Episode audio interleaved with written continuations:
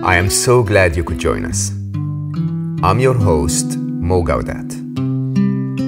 This podcast is nothing more than a conversation between two good friends sharing inspiring life stories and perhaps some nuggets of wisdom along the way. This is your invitation to slow down with us. Welcome to Slow Mo.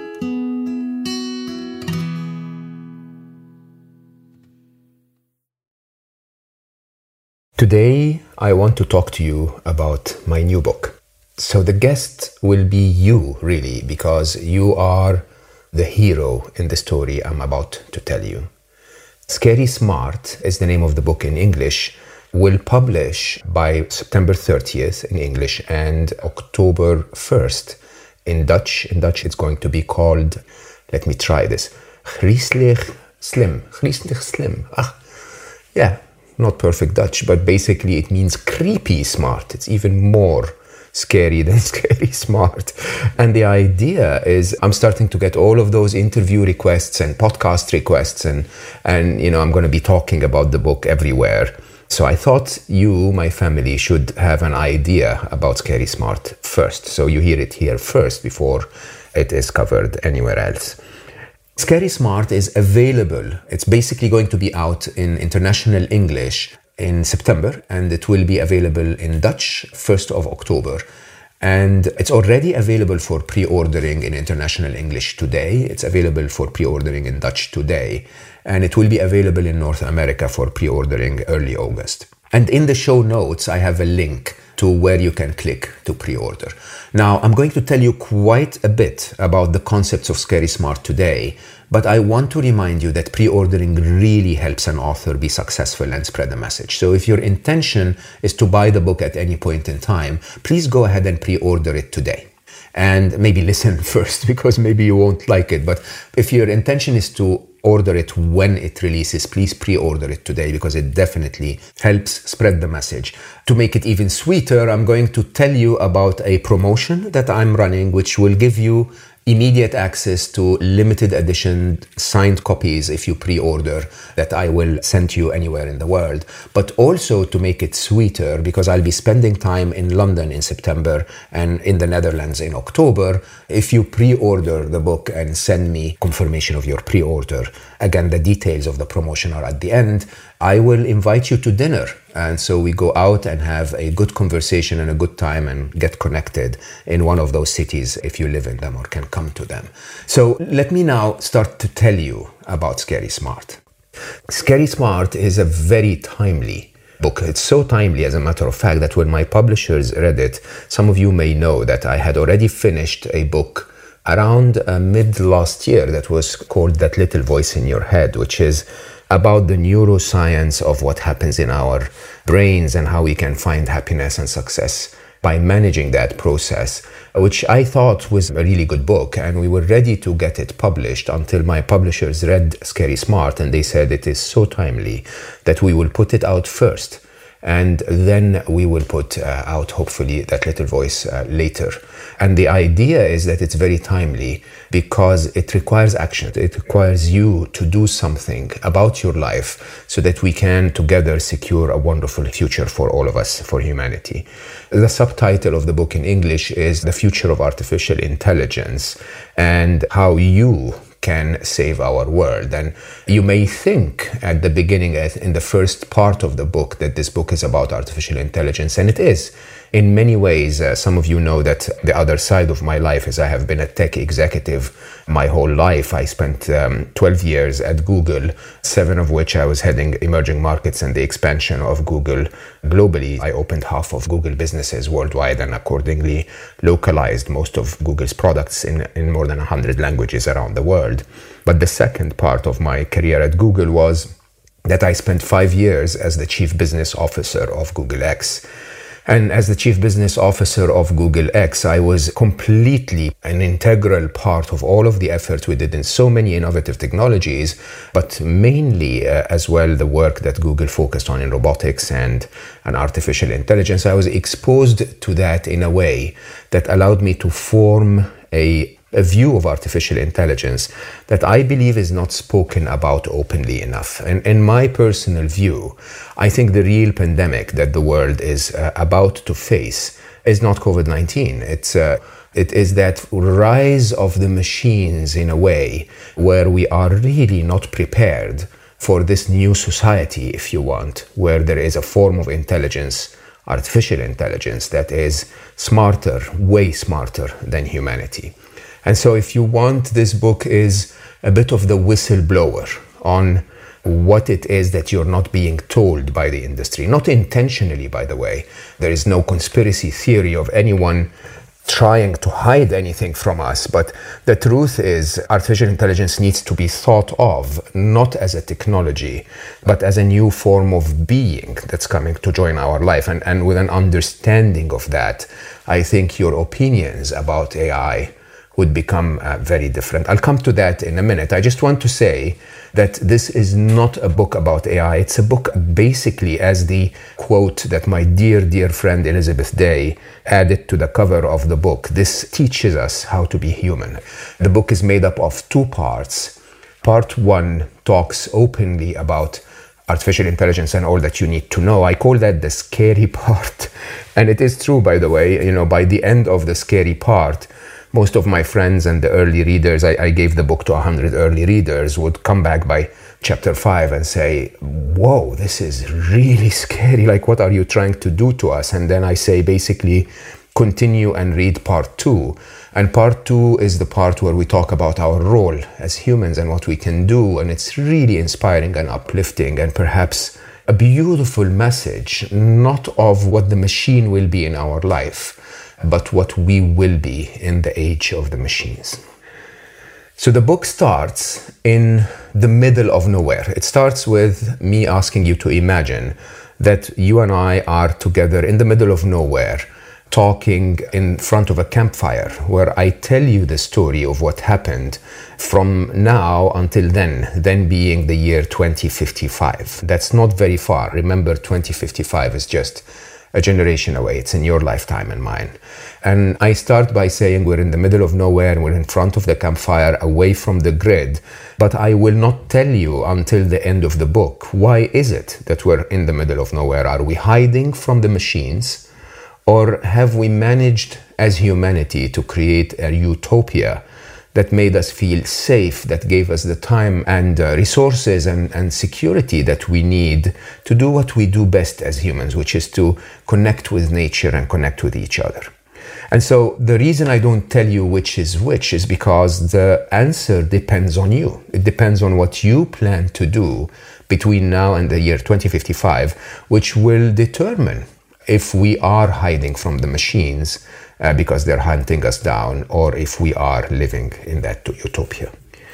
Now, when I say that to people, people start to feel alarmed. I mean, are, are you crazy? What, what are you talking about? 2055? Is that even going to happen? I will say it has already happened, as a matter of fact. And I think the idea is that we as humans somehow discount discount what we see right in front of our eyes and at the beginning of the book I go through a simple exercise, a game really, that I call sci fi or sci fact. I basically urge you to think about most of the things that you've ever seen in a science fiction movie and ask you to question and, and judge if you're going to see them as sci fact, as technologies that will actually affect our lives in your lifetime and mine.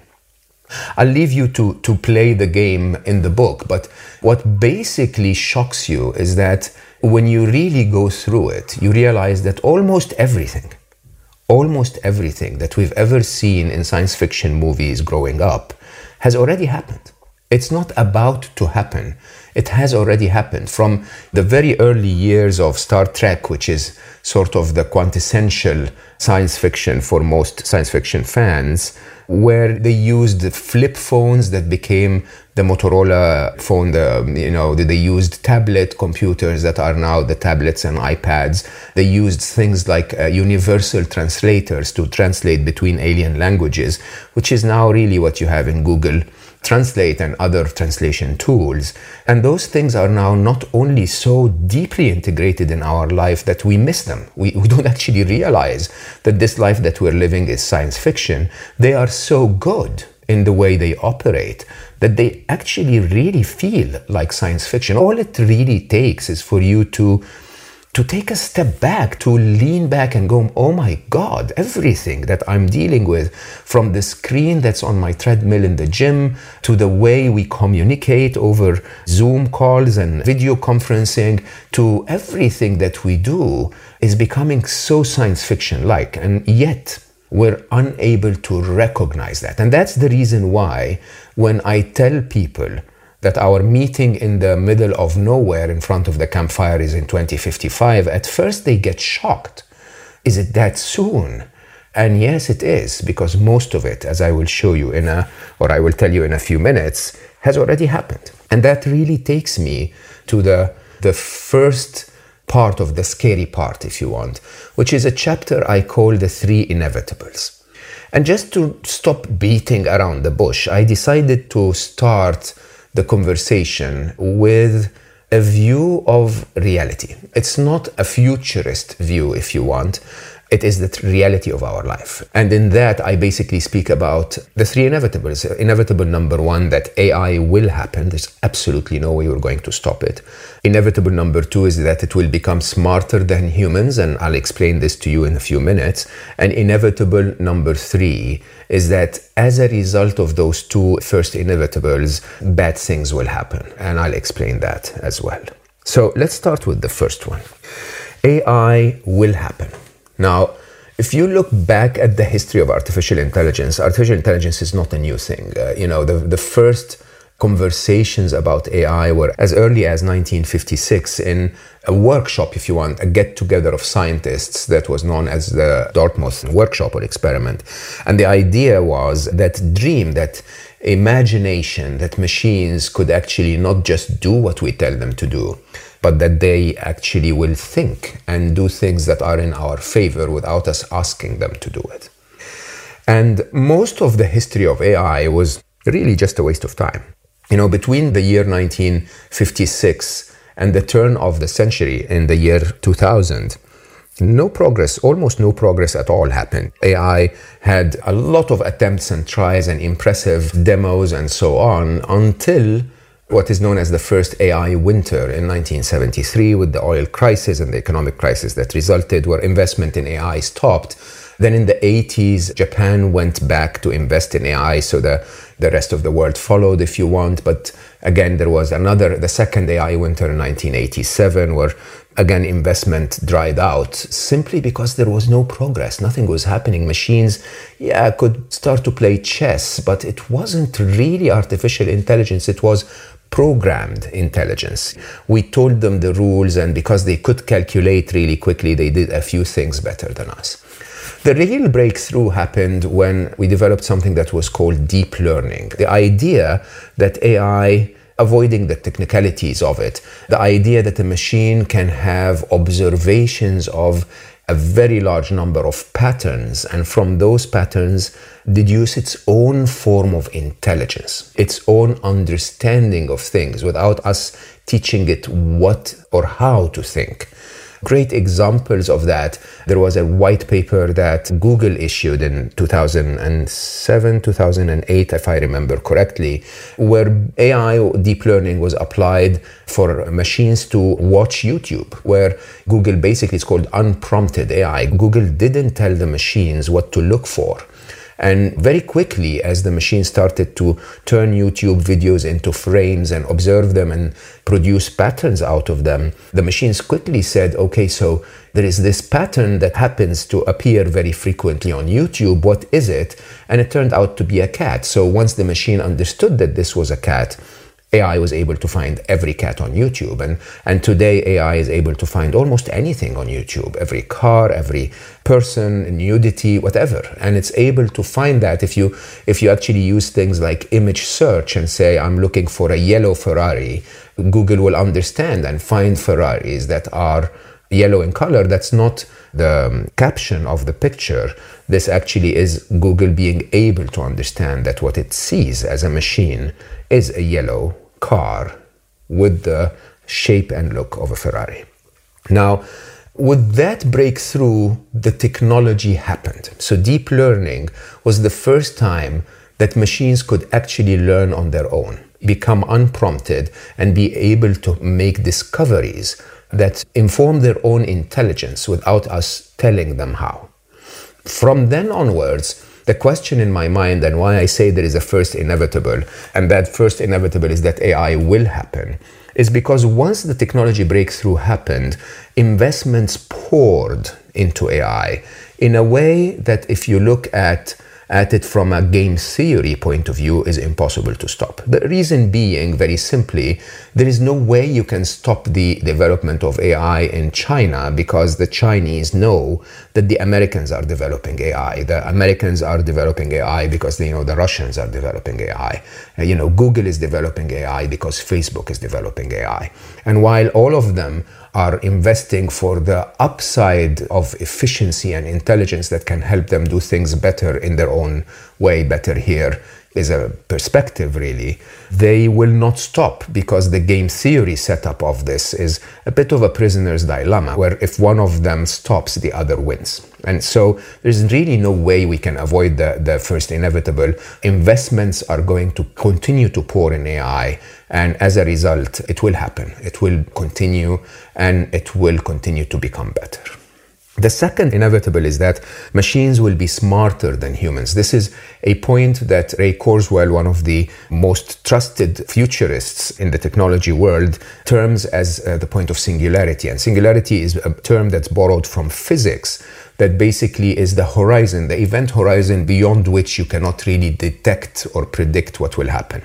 So it's something that is a point of singularity, for example, in physics, is that point at the edge of a black hole. Beyond the edge of a black hole, we don't know what happens. We don't know even what the laws of physics will be.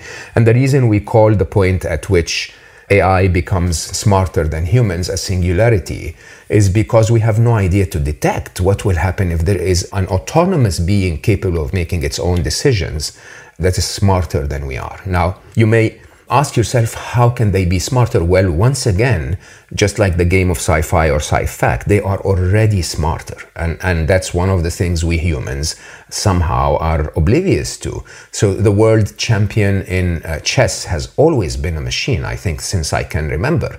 The world champion in uh, jeopardy if you've ever heard of the game uh, very famous in the us where um, it, it uses knowledge and a very deep understanding of the english language. And the world champion of in Jeopardy is a machine. Uh, IBM Watson is the, is the name of the computer, the world champion in Go, which is the most complex strategy game known to humanity, is AlphaGo, a machine that is developed by DeepMind, the AI subsidiary of Google. And this is not crazy. The world champion in in understanding human faces is a machine, which is why surveillance now is done so much with artificial intelligence. The world champion in driving is a self driving car, which is much, much more efficient than humans and has driven millions of miles with much lower tendency to have accidents than humans, even though it's not yet fully commercially on the streets.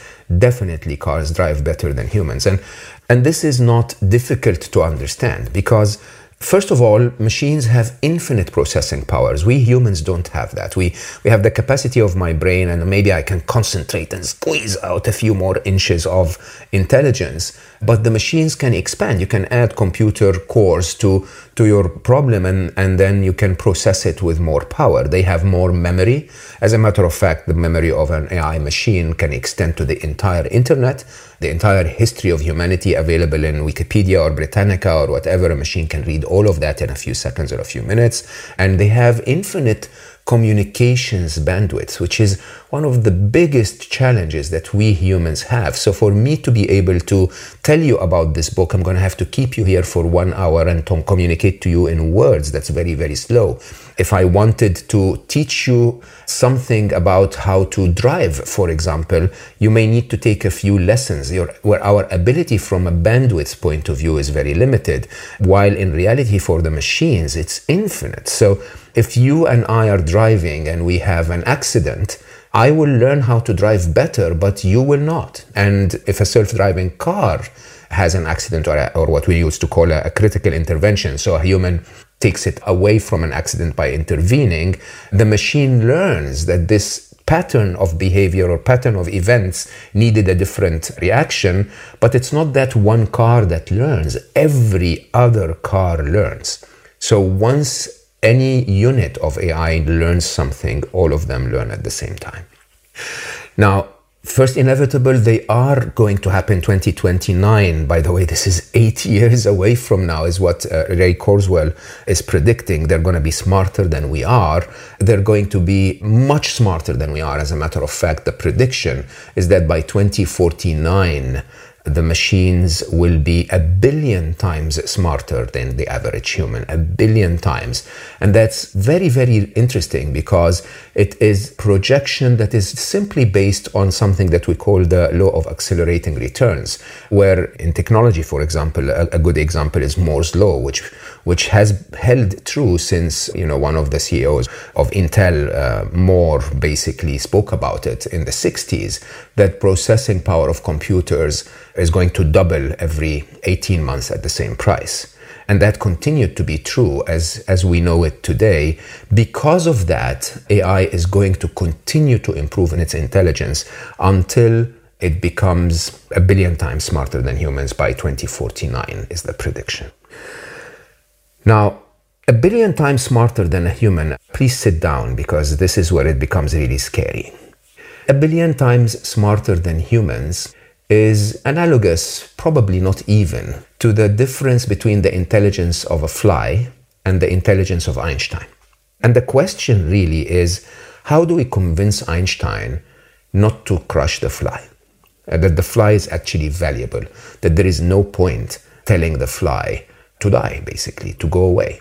Now, most of the inevitable number three, which is basically what would happen on the path to get there, is sadly, and again, I prove to you with a lot of logic, sadly, that bad things will happen. Bad things will happen here is not what you see in science fiction. It's not uh, Skynet or um, Robocop trying to kill everyone. That's not what you're going to see. But what you're going to see is a set of simple challenges that we humans have actually not considered at all. Now, let me give you a few of those. First of all, let's assume that AI is wonderful, it's super smart, it is on our side, but it's on different sides. So, two machines trading in the stock market, they're both targeting to maximize the profits of their owners. And by doing that, one of them is attempting to win against the other. We position them this way, and their intentions are right, and they're trying to do the right things, but that could lead to a stock market collapse.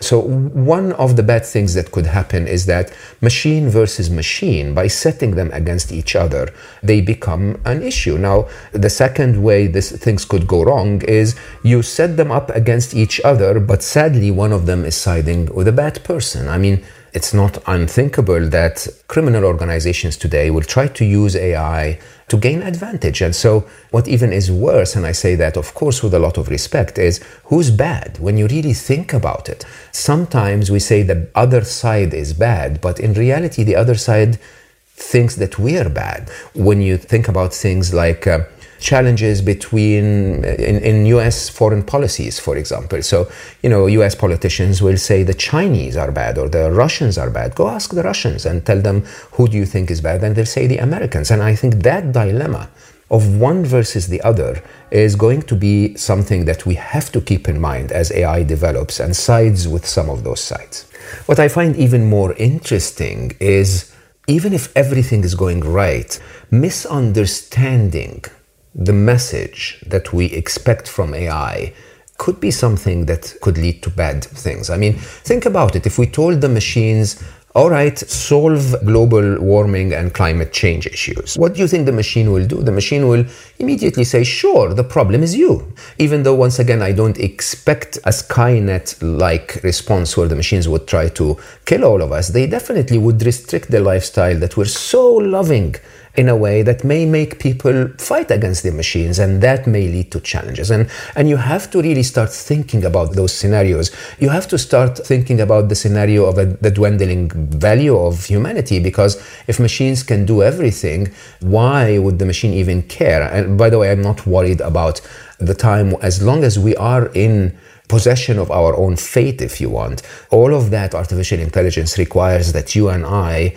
have enough economic power to be able to purchase the products and services that are produced by AI, which basically means having consumers and having them economically able is really a necessity for the survival of that entire system. I'm talking about the time when eventually AI starts to talk about, you know what, you're so annoying. Why don't you guys all please stay at home and I will reduce the emission and I will and I will and I will. On top of all of that, there are, of course, expectations of what I call bugs and mistakes. And there has never been a point in history where the development of a new technology didn't come with a few unexpected things. And especially with AI so far, we've already seen some of those things. We've seen Tay and Alice and uh, Norman, which are very famous cases if you want to search about them, that basically talk about AI that has been put out there and then started to become narcissistic or violent or side with wrong ideologies, as I will come to this in a few minutes in the way that AI learns it's basically not the mistake of the developers as much as, if you want, the way we dealt with the machines that determined those deviations from where we wanted them to be. But put it all together, I say that there will be risks that result from having AI out there that are rarely ever spoken about. I think the most profound and strong and shocking statement that came about this came from Elon Musk. And Elon Musk basically said, Mark my words, artificial intelligence is as dangerous as nuclear weapons. Now, the arrogance of humanity makes us think about that, acknowledge it in most of the AI conferences, and then respond by saying, Oh, but don't worry, we will be in control. A big part of the computer science behind AI is dedicated to, to solving something that is known as the control problem. And the control problem is really quite shocking when you think about it, because for some reason, humanity believes that this being that is going to be a billion times smarter than we are is going to be within our control. We can tell it what to do and it will continue to do it. And in Scary Smart, I, I again, I avoid the very deep technical stuff. So I give you a very simple, fun thought experiment that I call Alexia Make Me Tea. And Alexia basically is a form of artificial intelligence that is created by this company that we don't know that's called Savannah. And Savannah tries to create this bot that will make you tea. And I just take you through the, the way that machine will think in an attempt to show you that there is absolutely no way you can control it because most intelligent beings are motivated to achieve certain outcomes and, and they follow a path that requires three behaviors, and those are across all intelligent beings. Behavior number one is something that we call self preservation. So, Alexia will not want to be switched off because it wants to preserve its own existence in its mission to make you tea because it's making you tea is the reason for its existence. So it needs to make sure that it's never switched off. Resource aggregation is the other form or path that intelligent beings will follow. So it will collect as much hot water as it can and as much tea as it can. But once again it will continue to try and you know collect electricity and power and everything again in its noble mission of making you tea. And then the third is creative problem solving. So it will always find a different way using intelligence to achieve that noble objective of making you tea. And so between self preservation, resource aggregation, and creative problem solving, the control problem of AI becomes quite difficult. And that's actually when AI is completely trying to do what you're telling it to do. The challenge is What if it's trying to do something other than what you told it to do? And I think the answer to that normally is scientists will say, okay, we, we have a few techniques, you know, something that's called AI in a box, which is we're going to keep that AI contained and away from the world, like with a firewall or a simulation where we're going to test it and test it and test it in a virtual environment before we release it in the real world, a tripwire where if it crosses certain boundaries, we stop it, or stunting, which is to slow it down and sort of make it high, put it on drugs, so that it doesn't have the full capability to hurt us. And all of those are, in my personal view, the result of human arrogance. It's basically us saying, no, no, no, hold on. We're going to create something that's a billion times smarter than we are, and we're going to still continue to be arrogant enough to assume that we are smart enough to keep it contained. And I use in the control problem chapter, I use the example of COVID 19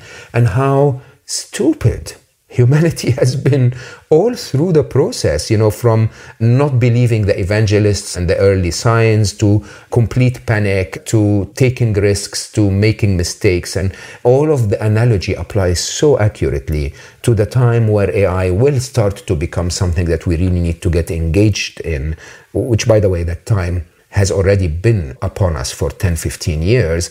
But then once we really recognize that something needs to be happening, I expect the leadership of our world to really do the same mistakes, if I would say, that they did when it came to COVID 19. Not a pretty picture. I told you part one of the book is scary creepy, as the Dutch called it. Uh, Grisling? Grislich, Anyway, Griselig. I never understood how to say Dutch.